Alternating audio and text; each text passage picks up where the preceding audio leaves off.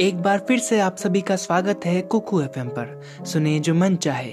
आप सुन रहे हैं मुंशी प्रेमचंद जी की कहानी पंच परमेश्वर। तो आइए शुरू करते हैं कहानी का दूसरा भाग। अच्छे कामों की सिद्धि में बड़े दरे लगती है, पर बुरे कामों की सिद्धि में यह बात नहीं होती। जुम्मन को भी बदला लेने का अवसर जल्द ही मिल गया। पिछले साल अलगू चौधरी बटेसर से बैलों की एक बहुत अच्छी गोई मोल लाए थे। बेल पछाई जाति के सुंदर बड़े बड़े सींगों वाले थे। महीनों तक आसपास के गांवों के लोग दर्शन करते रहे। देव योग से जुम्मन की पंचायत के एक महीने के बाद इस जोड़ी का एक बेल मर गया। जुम्मन ने दोस्तों से कहा, यह दगाबाजी की सजा है।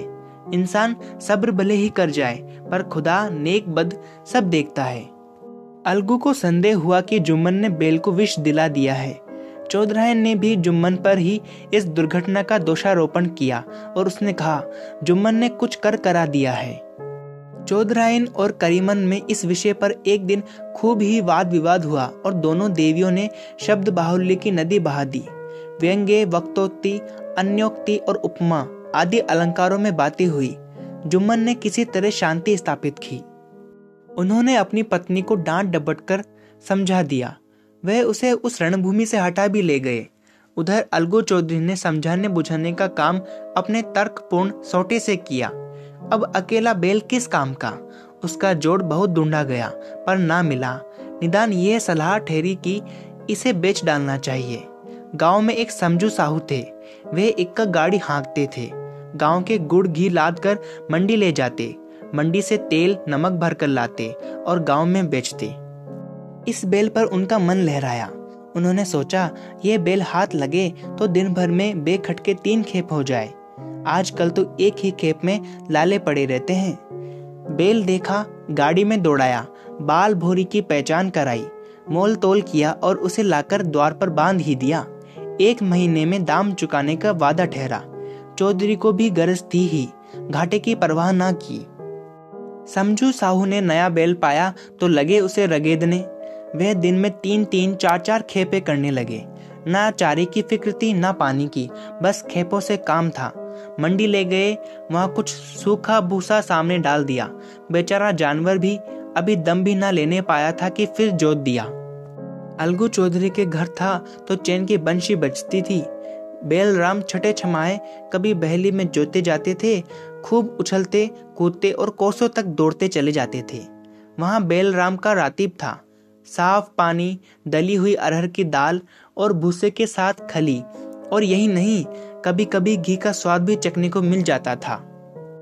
शाम सवेरे एक आदमी खरहरे करता, पोंछता और सहलाता था। कहाँ वह सुख चैन, कहाँ ये आठों पहर कहीं खपत। महीने भर में ही वह पिसा गया। इक्के का यह जुआ देखते ही उसका लहू सूख जाता था। एक एक पग चलना दूभर था, हड्डियां निकल आई थी, पर था वह पानीदार। मार की बर्दाश्त ना थी। एक दिन चौथी खेप में साहू जी ने दूना बोझ लादा। दिन भर का थका जानवर पैर ना उठते थे, पर साहू जी कोड़े फटकारने लगे।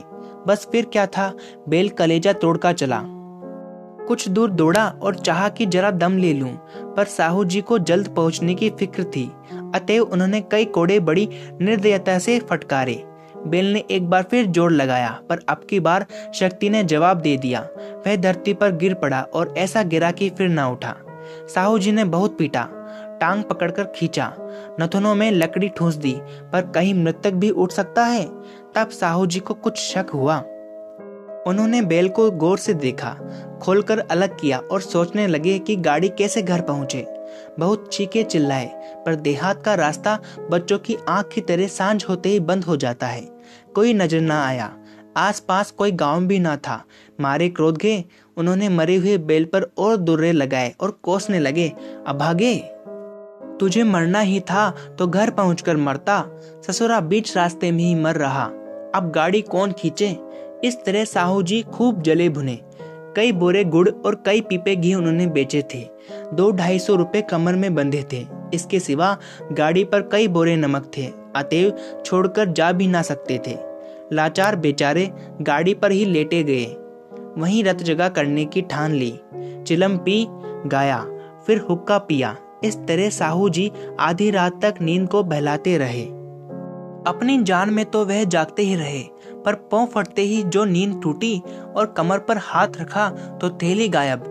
घबराकर इधर उधर देखा तो कई कनस्तर तेल भी नदारद। अफसोस में बेचारे ने सिर पीट लिया और पछाड़ खाने लगा। प्रातःकाल रोते बिलखते घर पहुंचे। सहुआइन ने जब यह बुरी सुनावनी सुनी तब पहले तो रोई, फिर अलगू चौधरी को गालियां देने लगी। निगोड़े ने ऐसा कुलच्छनी बेल दिया कि जन्म भर की कमाई लुट गई। इस घटना को हुए कई महीने बीत गए।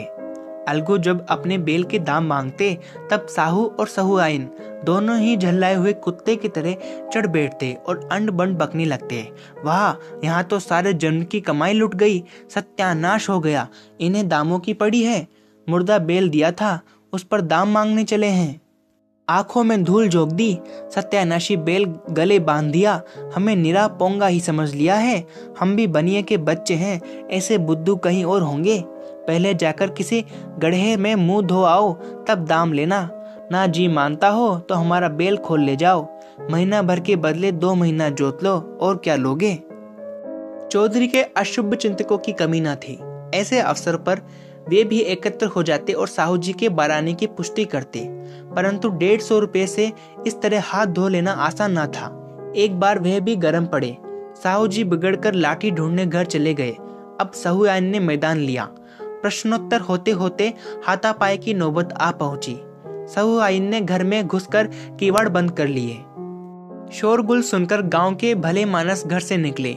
वह परामर्श देने लगे कि इस तरह से काम ना चलेगा, पंचायत कर लो, कुछ तय हो जाए, उसे स्वीकार कर लो। साहू जी राजी हो गए।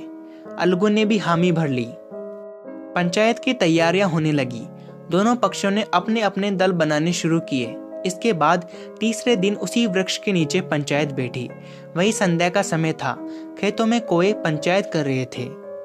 विवादग्रस्त विषय था यह कि मटर की फलियों पर उनका कोई स्वत्व है या नहीं, और जब तक यह प्रश्न हल न हो जाए तब तक वे रखवाली की पुकार पर अपनी अप्रसन्नता प्रकट करना आवश्यक समझते थे।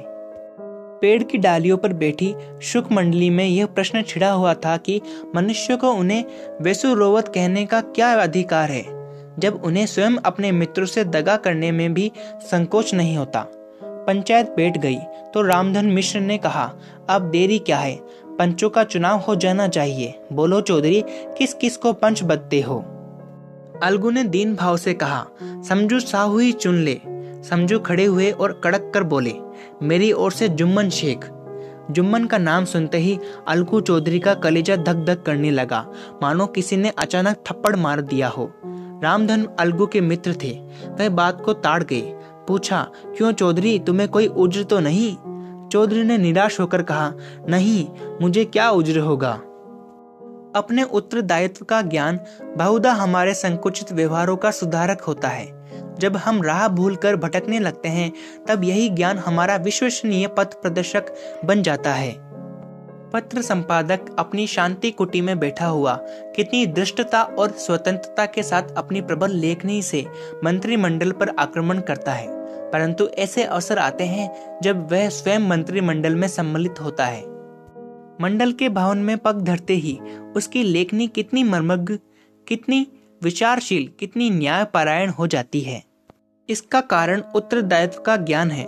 नवयुवक युवावस्था में कितना उद्दंड रहता है, माता पिता उसकी ओर से कितने चिंतित रहते हैं।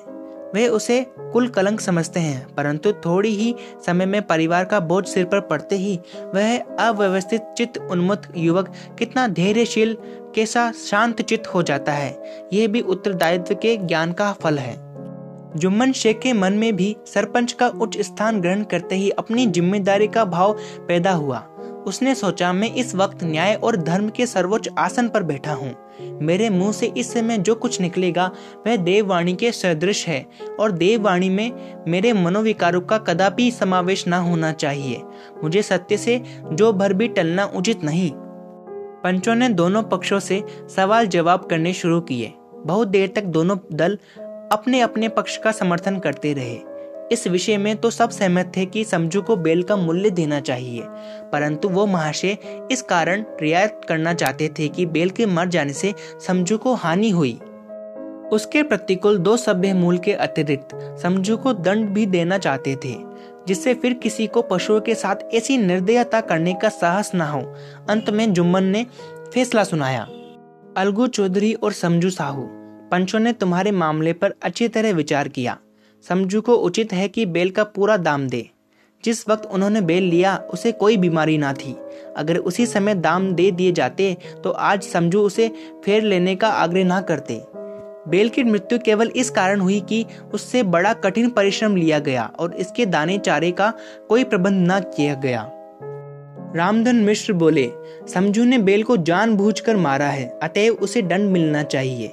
जुम्मन बोले, ये दूसरा सवाल है, हमको इससे कोई मतलब नहीं। झगड़ू साहू ने कहा, समझू के साथ कुछ रियायत होनी चाहिए। जुम्मन बोले, यह अलगू चौधरी की इच्छा पर निर्भर है, यह रियायत करे तो उनकी भलमनसी। अलगू चौधरी फूले ना समाये, उठ खड़े हुए और जोर से बोले, पंच परमेश्वर की जय। इसके साथ ही चारों ओर से प्रतिध्वनि हुई, पंच परमेश्वर की जय। ये मनुष्य का काम नहीं, पंच में परमेश्वर का वास करते हैं, ये उन्हीं की महिमा है। पंच के सामने खोटे को कौन खरा कह सकता है। थोड़ी देर बाद जुम्मन अलगू के पास आए और उनके गले लिपट कर बोले, भैया, जब से तुमने मेरी पंचायत की तब से मैं तुम्हारा प्राण घातक शत्रु बन गया था, पर आज मुझे ज्ञात हुआ कि पंच के पद पर बैठकर ना कोई किसी का दोस्त है ना दुश्मन, न्याय के सिवा उसे और कुछ नहीं सूझता। आज मुझे विश्वास हो गया कि पंच की जुबान से खुदा बोलता है। अलगू रोने लगे। इस पानी से दोनों के दिलों का मेल धुल गया। मित्रता की मुरझाई हुई लता फिर हरी हो गई। तो यह थी कहानी पंच परमेश्वर। आपको कहानी कैसी लगी, अपने विचार कमेंट बॉक्स के माध्यम से जरूर दीजिएगा, और ऐसी और कहानियां सुनने के लिए हमारे चैनल को फॉलो कीजिए। आप डिस्क्रिप्शन में जाके दी गई लिंक से पॉडकास्टिंग माइक भी खरीद सकते हैं और हमें सपोर्ट कर सकते हैं। सुनते रहिए कुकु एफ एम, सुने जो मन चाहे। धन्यवाद।